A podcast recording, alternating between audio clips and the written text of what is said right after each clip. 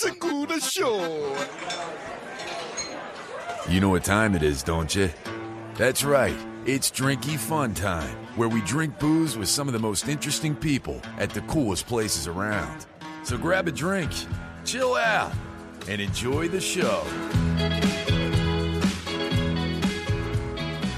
Thank you. Thank you, everybody. Please, stop laughing at me. I am Dan Dunn. This is Drinky Fun Time. Sitting across from me, as always, brings me great comfort, Emma Patterson. Emma, how are you? I'm great. I've got your back, Dan. Good to see you. Well, I need it down here because we're in New Orleans. We're in a strange city. I don't know my way around necessarily. I need some help down here. You know, it's came down. We're doing Tales of the Cocktail. You've been listening to some of the recent episodes. You see, we've been doing this. It's the biggest cocktail festival in probably in America, right? We say definitely probably in America. This is Christmas. Christmas week for bartenders. Did I ever tell you? So I've been doing this, Em. I've been coming for about 10 years to Tales of the Cocktail. And my very first memory of Tales sort of set the scene what was going to happen. I went into the Carousel Bar. We were there the other day. It's a very famous bar inside the Hotel Monteleone, which is the headquarters of the festival. Now, the Carousel Bar spins. It is slowly. An carousel. It goes moves, around. Hence the name. So my first day, I get in there, I sit down, and there was a guy next to me who had been some rough years on this guy. He was not, I don't think he was part of the festival. I think he was a local. He had about 2 or 3 Marlboros going in front of him at the time. He could still smoke in the bar back then. And he had a couple of drinks. And I'll never forget this. I think I put it in a book. He had a shirt on that says, "Love sucks, true love swallows." So as you can imagine, the ladies were loving this guy. So I'm talking to him, and I don't know if he like planned this because it seemed like it's something out of a movie. Here's the first thing the guy says to me. He turns and looks at me. He says, "You know they say," and I mean this is how he's talking. "You know they say drinking kills all the brain cells." And I'm like, "Yeah." He goes, "Then how come they never kill the fucking ones that make me want to drink?" That was my first moment of Tales. So brilliant. And it's only gotten better since. So we're where are we? We're in Curio? Yeah, Curio. What is a Curio? Is a Curio? What is it? It's a thing. What is it? It's like a collectible? A Curio? Anyone? I don't know. Anyone at the table know? No clue. Well, I'm going to Dr. Google. Fred's pulling out Google. Yes. Oh, wait, so you know, obviously there are other people here besides Emma and I guess we're going to bring it on right away. A friend of the show, he's been on numerous times, and we always are thrilled and honored to have him on. In my opinion, one of the preeminent experts on distilled spirits in the world. He's fantastic. Author, lecturer, all-around great guy, Fred Minnick. Oh, yay! Thank you. Welcome back, Fred. Good to have you back. And I'm also equally excited about this guest who's never been on the show. And she is here for a very special reason because we're going to be getting into a brand new liquor brand that she has spearheaded and she has brought into existence. She is also an author. Everybody's writing shit. Everybody's writing these days because it's so lucrative. Right. Please give a warm, drinky, fun. What's the name of the show? Fun time. I've been in New Orleans a long time. Heat, drinky, fun time. Welcome to Fawn Weaver. Thank you. Yeah. Thank you, Fawn. Thanks, guys. Tell us, Fawn. Tell us about you and what you're bringing us today, because we're very excited about this. Sure. Well, I am the founder of Uncle Nearest Premium Whiskey. The co-founder is right next to us, but he will never get on a mic. That handsome guy over there, my husband. This gentleman filming us yes. is our co-founder, is Keith Weaver.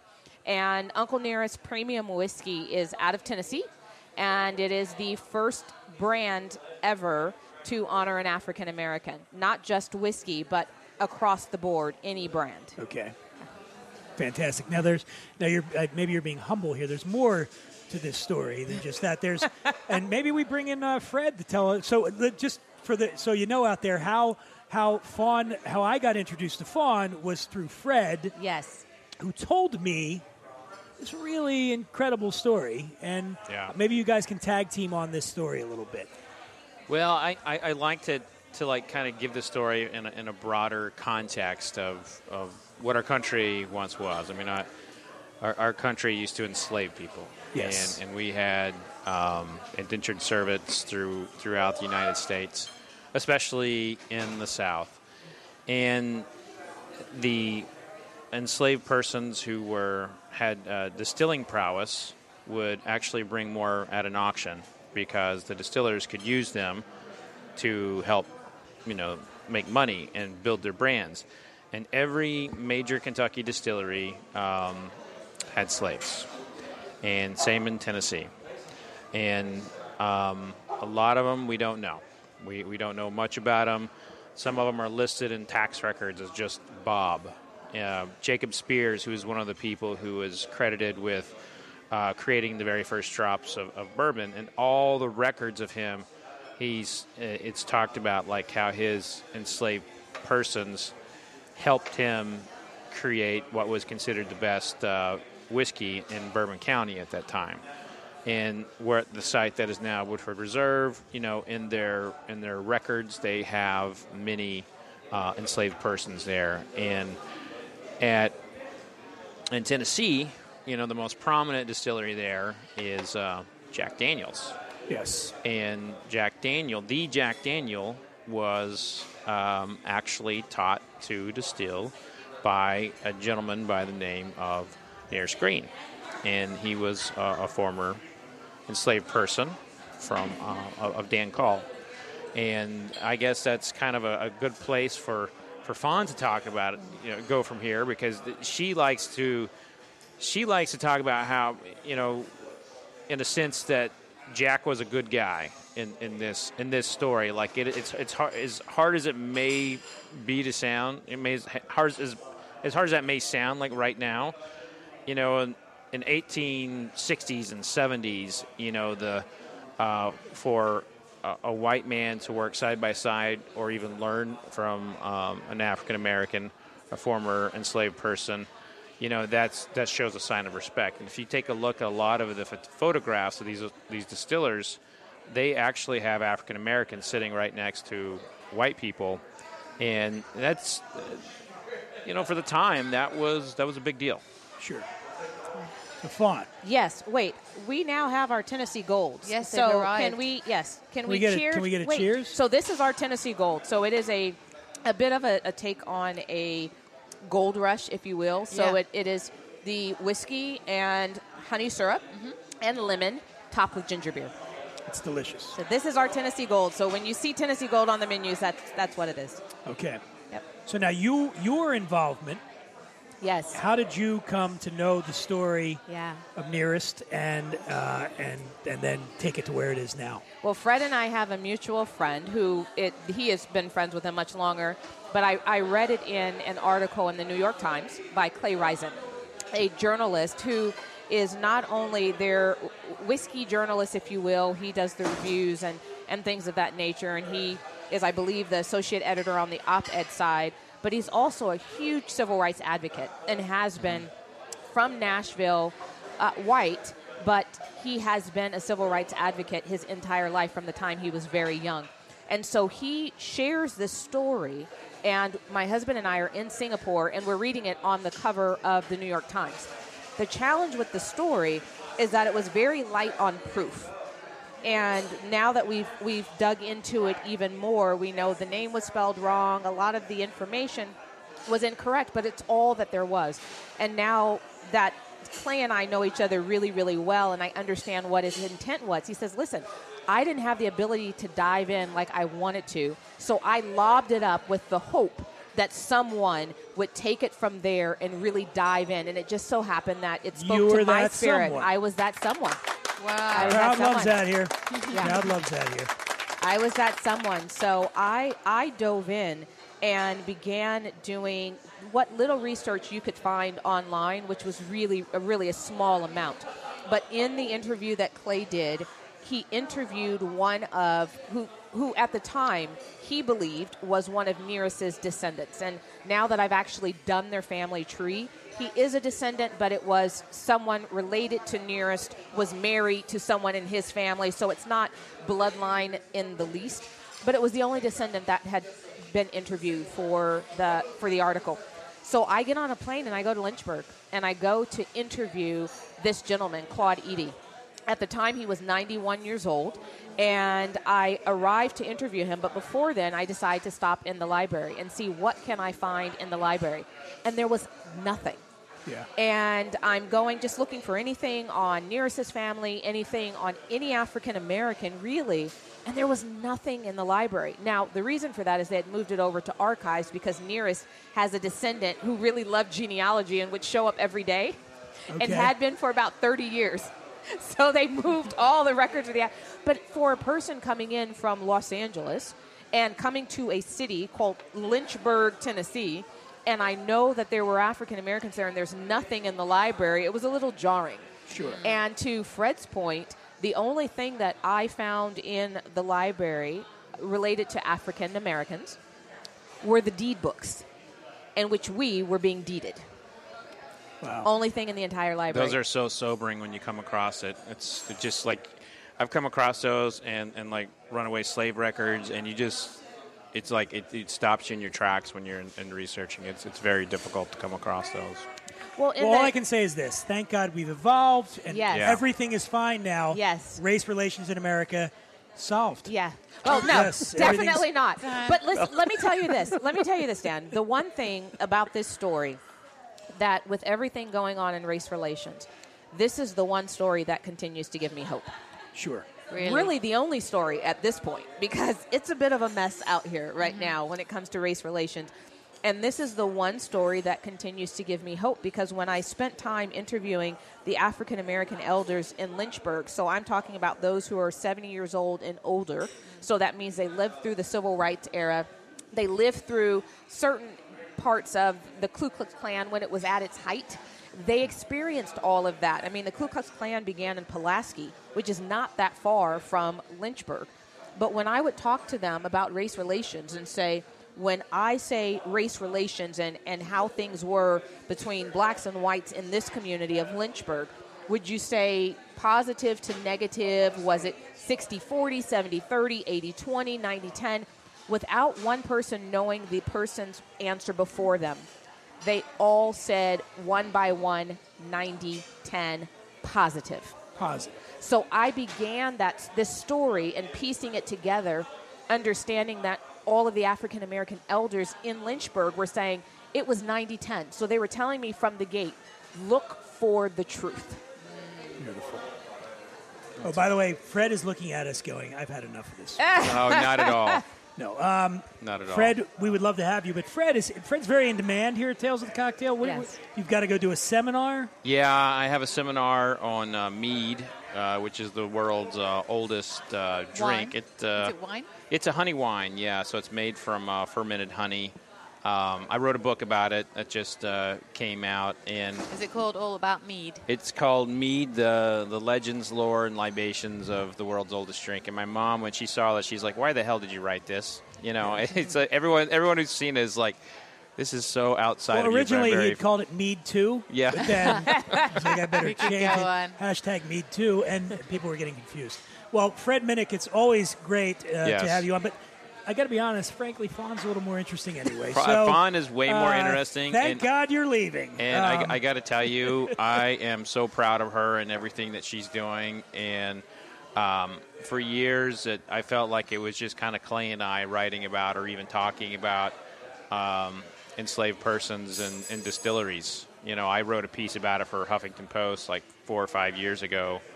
And, great piece. Search it on Google. Oh, great piece. And it's just there's just not been a lot, and it's doors are opening because of Fawn. Yeah, she's kicking those doors down, and I'm doors are opening because you and Clay were relentless until someone picked up the story. You're probably the greatest addition to American whiskey that we've had in a long time. Wow. Look at that. Cheers to that. Okay, cheers. Let's raise a glass. Oh, my gosh. And everybody. Off he goes. See you, Fred. into the heat. Thank you, man. Bye, Fred. I'll see you later on. Thank you. Thank God we got rid of that guy. Okay, now. And that's a lovely thing to say, but I do believe it was the truth. And I'm, as a British person, learning so much about this right now. And I'm curious to know, like, what is the, not to put a downside on this, but what resistance did you receive in your quest to find out what was going on or what had gone on? Ironically, the greatest resistance I've received is from African Americans. Ah, interesting. And the reason is the story, this is one of the very rare stories that it was a very positive relationship between the African American and the white person. So we don't not know about Nearest Green because of Jack Daniel. Mm. Jack Daniel, I know everyone makes it synonymous with the company, but Jack Daniel was a person. Yeah. And he did not see race. Every indication, every person I've interviewed that was around him, meaning one generation removed, so that means that their parents worked with him or knew him personally, and every single one, African American elders, they all had nothing but wonderful things to say about him. Wow. Last night, as I was on the plane here, I learned that Nearest's eldest descendant in Indianapolis passed away. And I was just with her. A couple weeks ago, she called me and she says, Fawn, I haven't seen you since September. And I said, I'm Helen, you just saw me in May. And she says, well, it seems like it's been a long time. When are you coming? And I said, how about I figure out how to get there within the next 2 weeks? She says, okay, good, bye. And she hangs up her phone. But when people see this picture, there's really only two pictures of Jack Daniel that survived or that were ever taken, and one is with his crew. And the African-American sitting next to her is next to Jack is who raised her. Oh, wow. And so Daddy George, so she knew firsthand everything about Jack. Yeah. And you could not, I have not found one African-American elder in Lynchburg that has anything but incredibly positive things to say about Jack. And that is what spurred my research and continuing to really dig in, because the story as it had been told around the world was very negative. Yeah. They thought that Nearest was Jack's slave. They thought that Jack stole the recipe from Nearest. That's what was circulating around. But as I dove in, talking to both Nearest's family and Jack's family, it was very clear that the press got it wrong this time. And that the true story is that you have this young white kid who was orphaned very early. So Jack is the 10th child. Most people don't know this. He was the 10th child. His mother died at 4 months old. He was 4 months old when his mother died. Mm-hmm. Mm. And she passed away of typhus fever. She contracted it. 7 days later, she was gone. So you've got this man, his father, who had 10 children, and you've got this little 4-month-old. And so now your neighbor is wet nursing your son. Wow. Your son is having to learn very early on that life is not going to be easy. Life is going to be difficult. You're going to have to kind of work through it. And so where we find him in his biography initially is on the farm, the Dan Call farm, working as a chore boy. This was not a privileged position. So he was very young when he went there. By all accounts, 8 years old. Well, there's we had talked about this previously on a different show. There's a weird they set his age at 1850, but his mother died in 47. So no, his mother died in 49. So I have her death certificate. 49. Oh, fantastic. Okay. Yeah. So I have her death certificate, which is how I know that she contracted typhus fever and was only alive for 7 days. So Jack Daniel was born in September of 1848. Okay. His mother passed away January 27th, 1849. Right. Gotcha. Yeah. And then his father passed away in the Civil War when he was 15 years old. And so you've got this chore boy who's working for the same man that was renting Nearest. They were both workers for the same person on the same farm. Can I ask you a stupid question? When you say renting. Right. So most people assume that all slaves were owned. And they were. However, those slave owners would then rent out their most skilled slaves. They could get more money for them renting them. Huh. And so Dan Call, the preacher and the distiller, who had previously been credited for teaching Jack Daniel, he was the person who was renting Nearest Green. Gotcha. And Nearest Green worked on a distillery on the 313-acre property. So if you look at the Uncle Nearest bottle, will you grab the bottle? if you look at the Uncle Nearest... By the way, Fawn's just asking random people that are walking by. Sorry. Grab the bottle. Hey, you. Hey, you. Hey. Hey, in the hat, the beats. Get me a bottle. Oh. So if you look on our Uncle Nearest bottle, there is a sketch of a home. That home is on the 313-acre property where both Nearest and Jack lived, where they worked for the same man, and it is where Distillery Number 7 was located. Old Number 7. I don't, you know, I can't confirm what Jack meant by Old Number 7. What I will say is the distillery that is on that property, which we own, and where my research resides is in this house. So we are almost completely finished with fully restoring the home so that it looks exactly the way that it did when Jack and Dan Call lived there. You are restoring the home. Oh, yeah. Yes, wow. It's almost complete at this point. So when you start looking into this, yes. Could you ever have imagined that it would lead to where it leads now? Like you went from reading this article to now you own the property. Yes. You own the brand. Yes. You have become this, you know, ambassador for getting this out there, right? For getting this out that this is actually what went down and what happened.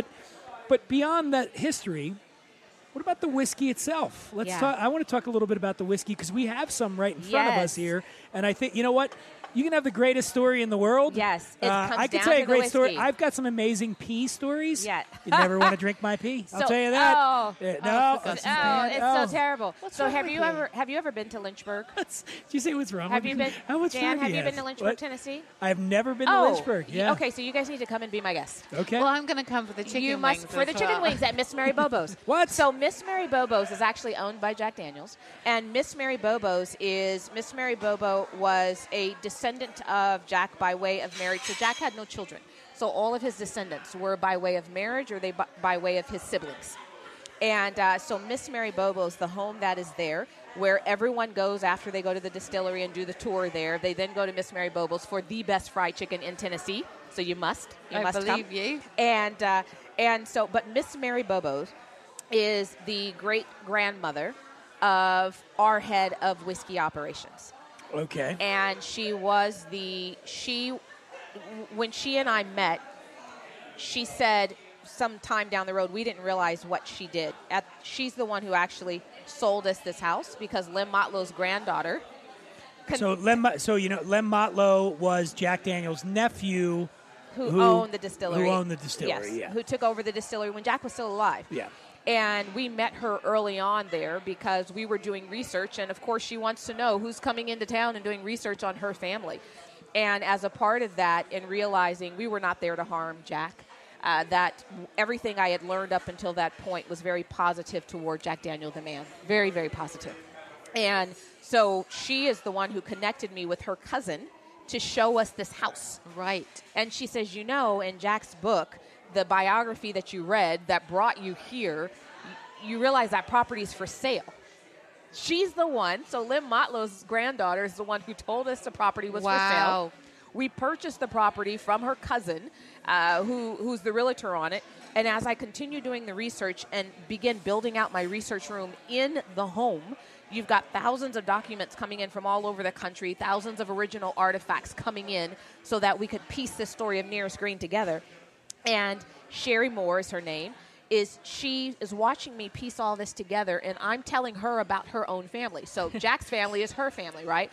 And so I'm telling her about this amazing relationship between African Americans and whites in this little town called Lynchburg that I believe happened because you had this little 5'2" white guy and this big African American guy who are walking through town together. Like, how can you possibly be racist when the big guy in town, although he was short, but the big man in town is always flanked by African Americans. You have to respect. And this is the thing you're saying, going back to what you said earlier about this is what gives you hope. It's what gives me hope. That we're going to be able to make it through, which right now is one of the more racially polarizing times, I think, in my lifetime, other than when I was a kid. I mean, when I was born at the tail end of the civil rights movement back and I've never seen anything like this, but it is stories like this that make me go, yeah, We're gonna get through this. We're gonna get through this, and we're gonna be, you know.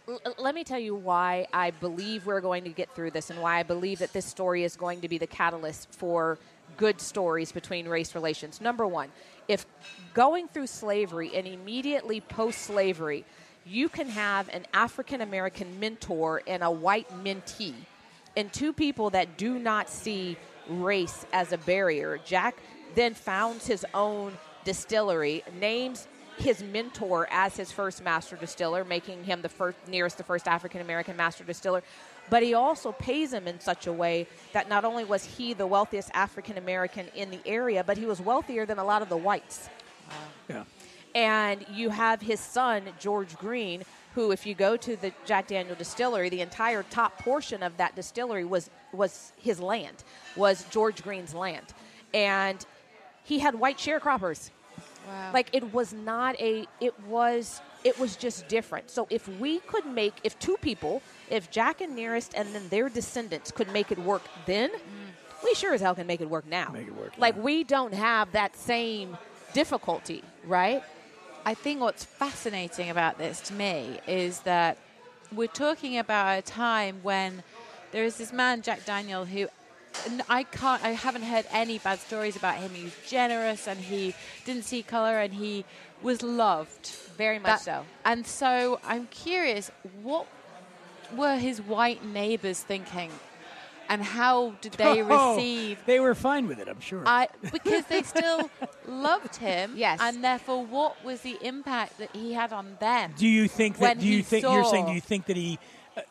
maybe they inspired them to high-mindedness? Yeah. I would like to think without question. So Anne Helen, who passed away last night, and Daddy George, so George Green, the man that's in the picture, who raised her there at the top of what is now Jack Daniel Distillery. And when I asked her the question about just race relations in general in Jim Crow era, right? So in Tennessee, you had laws on the books, which meant she had to go through the back door. You had separate water fountains. You couldn't sit at the counter, all these different things. And I said, the first time I interviewed her, I said, and on camera, I am going to cherish this forever. I said, Aunt Helen, and by the way, aunt and uncle is a sure. sign of respect, yes? Sure. And so I said, Aunt Helen, when I say race and, you know, racist person in Lynchburg, like, who comes to mind? And she thought for a second, and she's like, I said, well, Jim Crow era, how did it feel to have to go through the back door? And she's like, the what? I said, Jim Crow laws. And she's like, I don't know nothing about no Jim Crow laws. Exact quote. Exact quote. I said, let me get this straight. So you were not allowed to walk through the front door, right? And she says, why? Well, because you were required to go through the back. Why would I go through the back door when everything was in the front? And so this is going on in a small town called Lynchburg.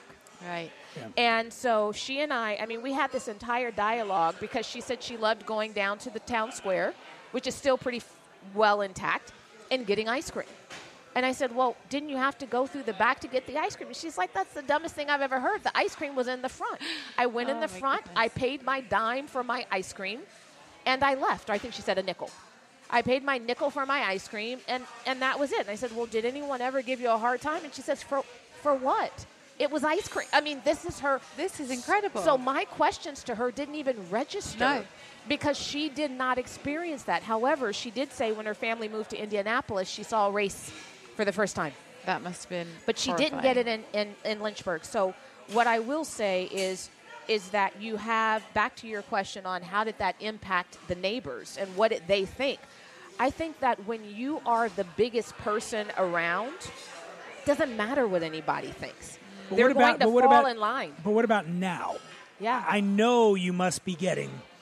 I know there are people out there. There are people out there that do not like this story. The story you're telling. I get a lot of that. And I'm wondering how much of that has actually come back at you. So I have exactly, and if you think about this, a year ago, I completely changed the history of the world's most iconic American brand.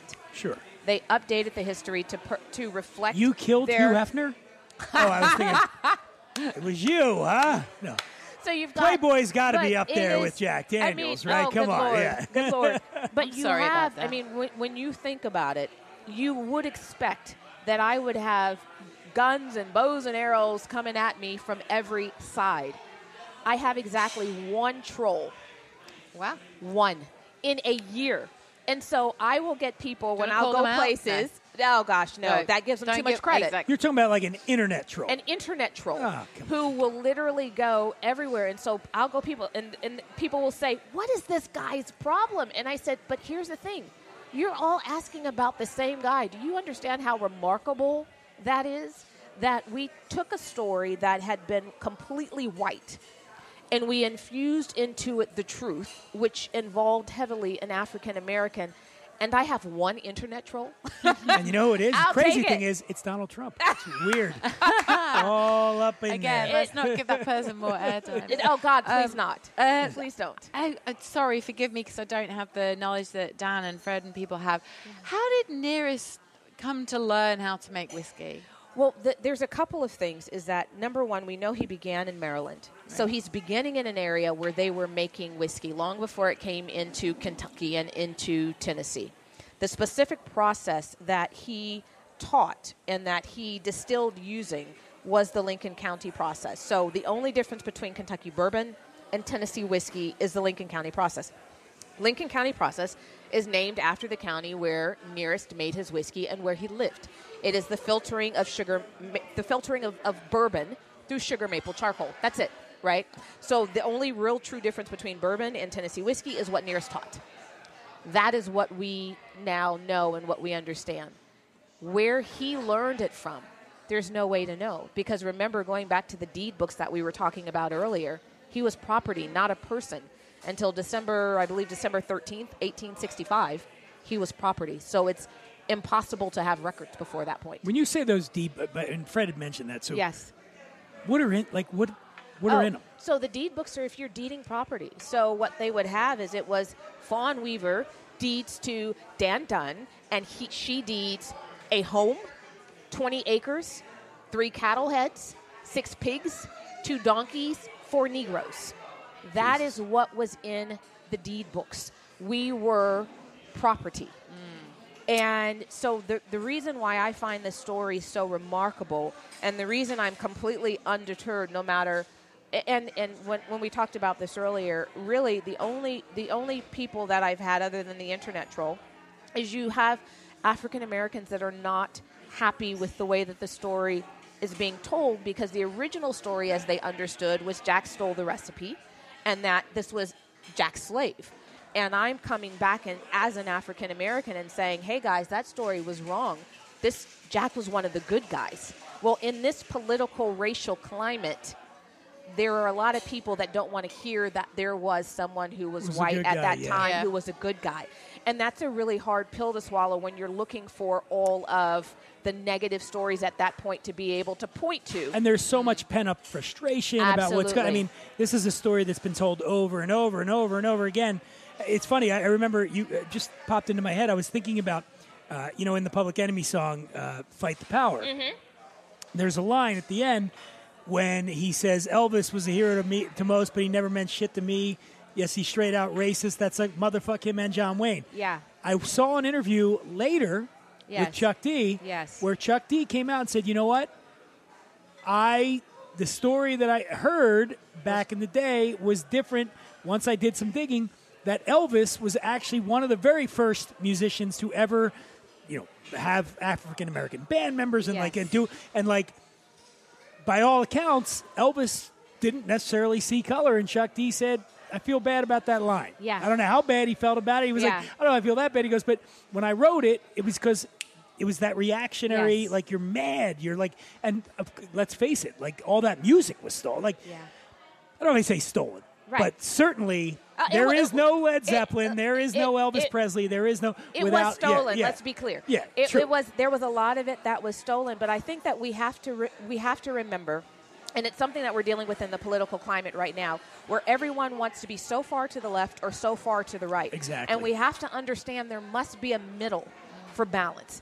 And so you cannot have every white person that was in the mid 1800s be a bad person. There were good ones, and it's not only okay to celebrate them, but it's the best thing that we can do in this time frame. And I tell people all the time, because folks have tried to get me to change this story in order to not speak so positively about Jack Daniel. I can tell you, before I walked over here, my shirt that I had on was a Jack Daniel shirt, and I own a different brand, right? But I have a high regard for this man who did not see race and color during a period of time in our country where everyone seemed to define a person on race, on their color. I'm wondering, and maybe you can help me, I don't know what the age difference was between Jack Daniel's and Nearest Green. Yeah. Was it a lot? So, yes, by all accounts. Now, here's the part that's tricky. Again, he was property. That means he had no birth certificate. Right. We have no idea. From one census to the next, you have no clue.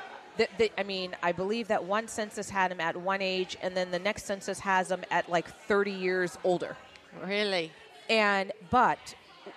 The reason is that the census takers would look at a person and guess their age based on how they looked, because they had no birth certificate and they didn't know when they were born.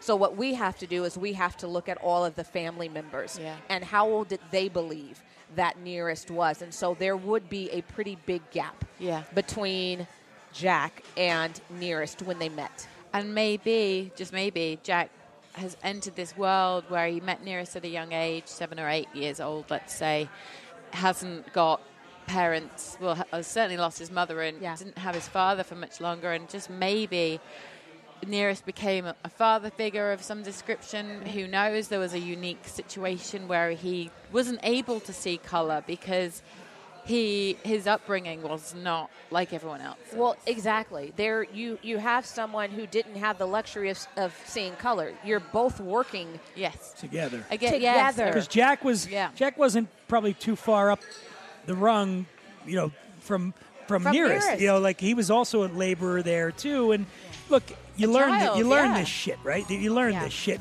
and he was young enough to maybe not learn it. He had the fortune, I guess, of learning that, wow, this guy's awesome, which didn't happen a lot back then.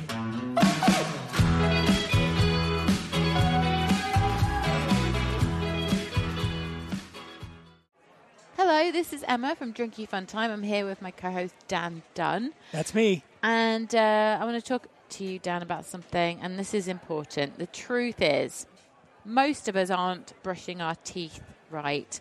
We're not brushing them for long enough, Dan, and we forget to change the brush on time. And the reason is because brands out there, they're focusing on selling flashy gimmicks rather than better brushing tips.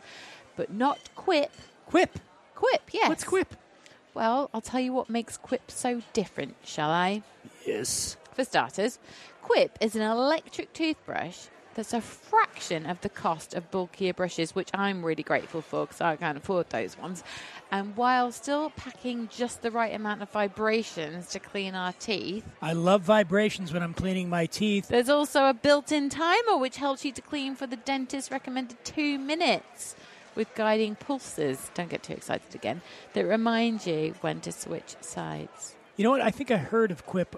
It was on Oprah's O-List, wasn't it? Are you bringing Oprah into this? She's got great teeth. And it was on Time's Best Inventions, and it's the first subscription electric toothbrush accepted by the American Dental Association. And if you can't trust the American Dental Association, Emma, who can you trust? You can't trust the British one. Look at their teeth. Stop it, you. They're fine. They don't fall out. No, you're right. Oprah does back this, and they should. And this is a really good product, and apparently we might get some. But plus, they're backed by a network of over 20,000 dentists and hygienists, and hundreds of thousands of happy brushers use Quip every day. Every day. Quip starts at just $25, and if you go to GetQuip, that's QUIP.com, getquip.com/drinky, DRINKY, right now. You'll get your first refill pack free with a Quip electric toothbrush. Emma, can I repeat it? That's your first refill pack free at getquip.com/drinky. Yes.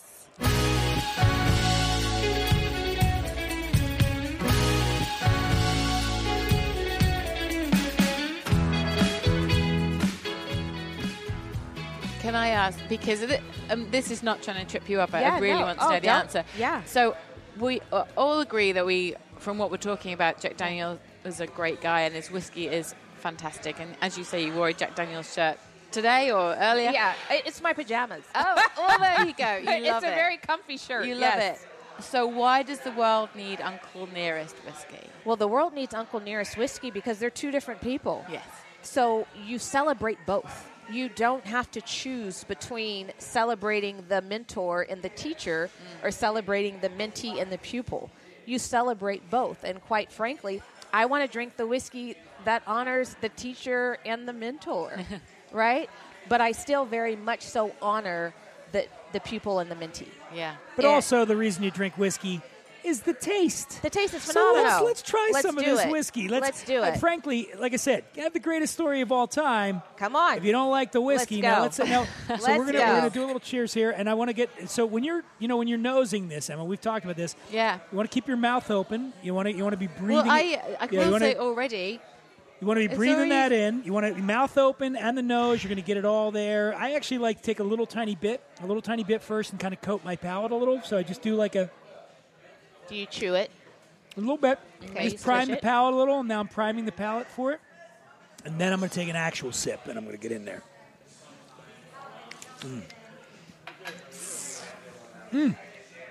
The other thing, if you're out there and you're thinking about tasting, how tasting goes, I'm sure you've all been to tastings where you can spit, right? Yeah.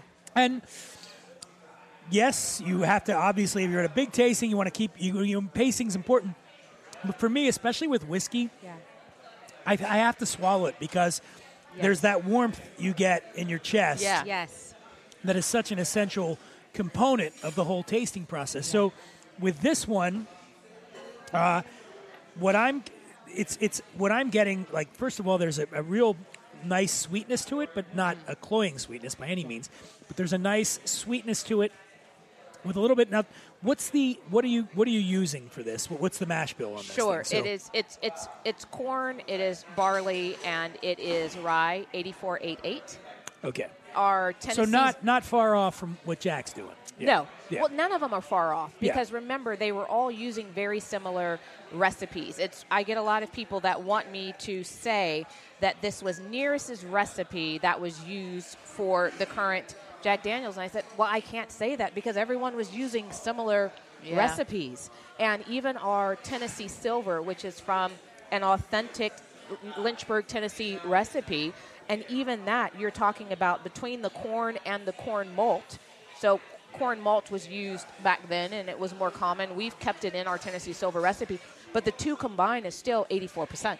Yeah. And that is just something that is... So people would play a little bit with the barley, with the rye, but that 84 is pretty consistent. And before you stumbled across this fantastic story, which obviously you felt compelled to throw all your energy into, and thank God you did, were you a whiskey drinker? I was a whiskey drinker. Oh. I will tell you that I was the whiskey that brought me into being a whiskey lover. Wait, can I guess? Yes. And you have to guess too, Emma. I'm going to guess... Is it an American whiskey? It is. Let me give you a hint because let me at least start here. I don't drink anything under 100 proof, so let's start there. Whoa. Okay. I already got it. I don't know. No, I know it already. Wild Turkey 101. It was not. Oh, damn it. E.H. Taylor barrel proof. Ooh. E. That is what brought me. What's the proof on that? Like 112 or something like that? They vary, but the one that I was drinking, I want to say was closer to 120, if I remember, the very first time. And I fell in love with it, having no idea what it was and having no idea of the proof. And so I'm just sipping on it at a friend's house all night, and he just sees the bottle going down, and he finally comes over and goes, so do you know the proof on that? You're not going to be able to stand up. You're not going to say no. Where are you from? Originally Pasadena, California. You're drinking whiskey and because it doesn't seem like a traditional bastion of whiskey drinking out there. How did you come to whiskey? My family says that I was born in the wrong part of the country. Okay. I grew up with so we're talking about the music being stolen, right? So my father was one of the original Motown hit makers. So most of the big Motown songs that you've heard, that you've sung, that you've played, and he either wrote it or he produced it. All of that stuff. What? He either wrote it or produced it. A great number of it. I actually have a friend that's in Lynchburg that has the big barbecue place there, Barrel House. And he sends me a text message yesterday, and he says, I'm bugging out right now because I just found out your father wrote You've Made Me So Very Happy. Wait, is this the Wrecking Crew? Wow. Is that what it's called, the Wrecking Crew? No. His name is Frank Wilson. Originally they were called Hitmakers, the original ones. Okay. And so they were the Motown. This is when it's still Hitsville, USA. This is the beginning. So this is my dad. This is the household I grew up in. And Keith will tell you, my husband will tell you because he's sitting here. I bring him to my parents' home for the first time, and he looks at me with this face of I don't understand because everywhere were gold and platinum records, and I had never mentioned to him that my family was in the business, and I listened to country music. That's all he knew. Wait. Yeah, I know. Hold on a second. I know. African-American woman grows up in Pasadena listening to country music. I know. While drinking whiskey. I know. It's a problem. I was born clearly in the wrong place. There's something, the time-space continuum is being turned here. Something. I was born in the wrong place. But we, this story, this is what's fascinating about the Nearest Green story, about the Uncle Nearest brand, is the way that things came together. The fact that a person who had been in the Tennessee whiskey business for 31 years, who is Miss Mary Bobo's great-granddaughter, coming out of retirement to make sure we got this whiskey right and to make sure that we are constantly improving everything that we're doing. And there's certain processes to that whiskey that we do that no one else in the industry does because of her. But the story, I really, truly believe all of this happened. I don't think it's because I chose it. I really don't. I believe that there are certain things in life that choose you. I believe this chose me.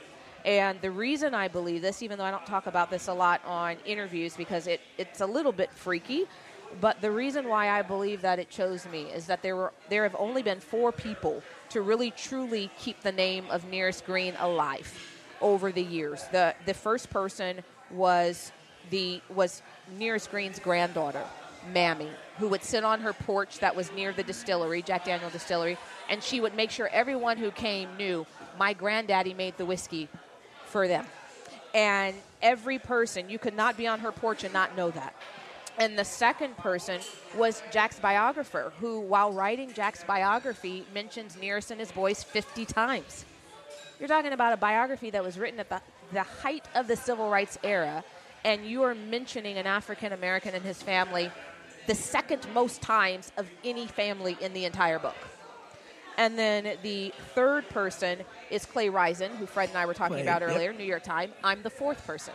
Wow. Well, the story is remarkable, and you're so brave, by the way. I mean, it might have seemed like from a journalist's point of view, it was like a no-brainer, like, oh, wow, what a great thing to be pursuing and looking into, but you've got to have come up against so much, as I mentioned, so much resistance, so many people telling you not to bother, not to look. That story's been covered. It can't be true. Yeah. Oh, what a cute story. No way. And so thank you for pursuing it and for continuing to dig, because I still feel like you'll keep going. There'll always be more. Yeah, I haven't stopped. Who's made this whiskey for you then? Is it Nearest family? Are they still around? No, so our head of whiskey operations is from Jack's family. Oh, It's very much from Jack's family. When we were just at Tales of the Cocktail, however, the person celebrating in the room was one of Nearest's descendants. Oh. And so there's always, almost at all times, there is always a Nearest descendant or a Jack descendant that's always with us, that's always around, that's always a part of this process. And that is not going to change. So the premium age that you're having right now is anywhere between, it's a blend of 9-year-old to 11-year-old. Well, we've only been in business for 2 years, so I'm always very, very clear. We purchase all of our premium aged in barrels. And oh, wait, let's not go there again. Absolutely. Listen, Fawn and I wrote a piece about Uncle Nearest for Rob Report, and there was a There was a particular distillery that was not happy about being mentioned in it because I do not confirm our source because we're not allowed to. Oh. I can only confirm what... But I, being the crack journalist I am... I uncovered it on my own. And now, well, yes. it is a, and we joke about it because we have a single barrel coming out in London, and there was one of the guys from the British Bourbon Society, and he says, Fawn, we know you're not allowed to say who you're getting your whiskey from, but can you wink twice if it's Jack Daniel's, nudge once if it's George Dickel, or just smile really big if it's Pritchard? And Dan, was any of those people? I'm not saying anything. Oh, it's out there anyway. Come on. Well, here's the thing. So I guess is that would it be right to say that when you are eventually able to sell the bottles that you're currently making yourself, yes. There will be a difference in taste. It will be. We're following. So our premium age will continue to have the 8488 mash bill, our Tennessee silver. That we will put in barrels, but it is a fully finished product, so we take it out a little lighter in color than this, mm-hmm. and we remove all of the color using the natural carbon from coconut shells. So it is a crystal clear premium whiskey. And that particular one, is 70.5 corn, 3.5 corn malt, 10% barley, 8% rye. 10% barley and 6% rye. Right. Yes. And that will continue. And so we will also allow some of that to continue to age in barrels. But I'm a big fan of how whiskey tastes at 8 years old, 9 years old, 10 years old. That, to me, is the sweet spot. So that's mm-hmm. where we'll pull it out. Do you envision a day where you'll be the master distiller? It sounds like she's on her way. It kind of does sound like you're on your way. Here's the funny thing is I was literally in the car this past week. And I was thinking about how much has gone into making sure we get this right for Nearest, and realized, I believe, that if I decided to truly get behind that process of it versus the corporate side, but that process of it, I believe I'd be the first African-American female distiller, master distiller. Congratulations. So I'm highly considering it. I'm cheersing you. We're all cheersing. Cheers. The crowd loves that. Well, you know, there's something about it. There's something to be said about it's a different kind of fulfillment that you get from your work because there are no shortcuts. There are no, like, when you're doing this, when you're making the whiskey, when you're, you know, it's not like you're trying to go, how can we, you know, it's a craft. Yes. And it's a thing that, you know, we all kind of do our thing. We're writing magazine articles and books and traveling and doing this. But when you're there... You're out in the distillery and you're working with people who, you know, frankly, that's their life, man, is making this thing and making it. And I got to figure that's got to be really rewarding. Not only is it rewarding, is if you think about it, and people, when we first came into the industry, the thought was pervasive that they're building this to sell it. And I had to start saying on pretty much every interview because there was this thought process and that we are building a brand to outlive all of us because our goal is to have on the shelves for our great-great-great-grandchildren and the great-great-great-great-great-great-grandchildren of Nearest Green to have on every shelf there is Jim, Johnny, Jack, and Nearest. That is our goal. So we go in there every single day working incredibly hard to make sure that we put out a product that is good enough to sit on the shelves, on the top shelves, with the best of the best. Wow. Yes. And what's retail on? So how many different expressions do you have? Two. The premium age, the Tennessee silver, we do have some. So our first single barrel, as I mentioned, is in conjunction with the British Bourbon Society. We're very excited about that. You're going to London next month. I am. And the whiskey is preceding me. So I'm hoping to time it so I land when they land, because if you follow the British Bourbon Society, the excitement for the single barrel arriving across the pond is high. Oh. And so that one is an 11-year-old barrel. And we did a tasting there about 2 months ago, and it was a packed house at Milroy's.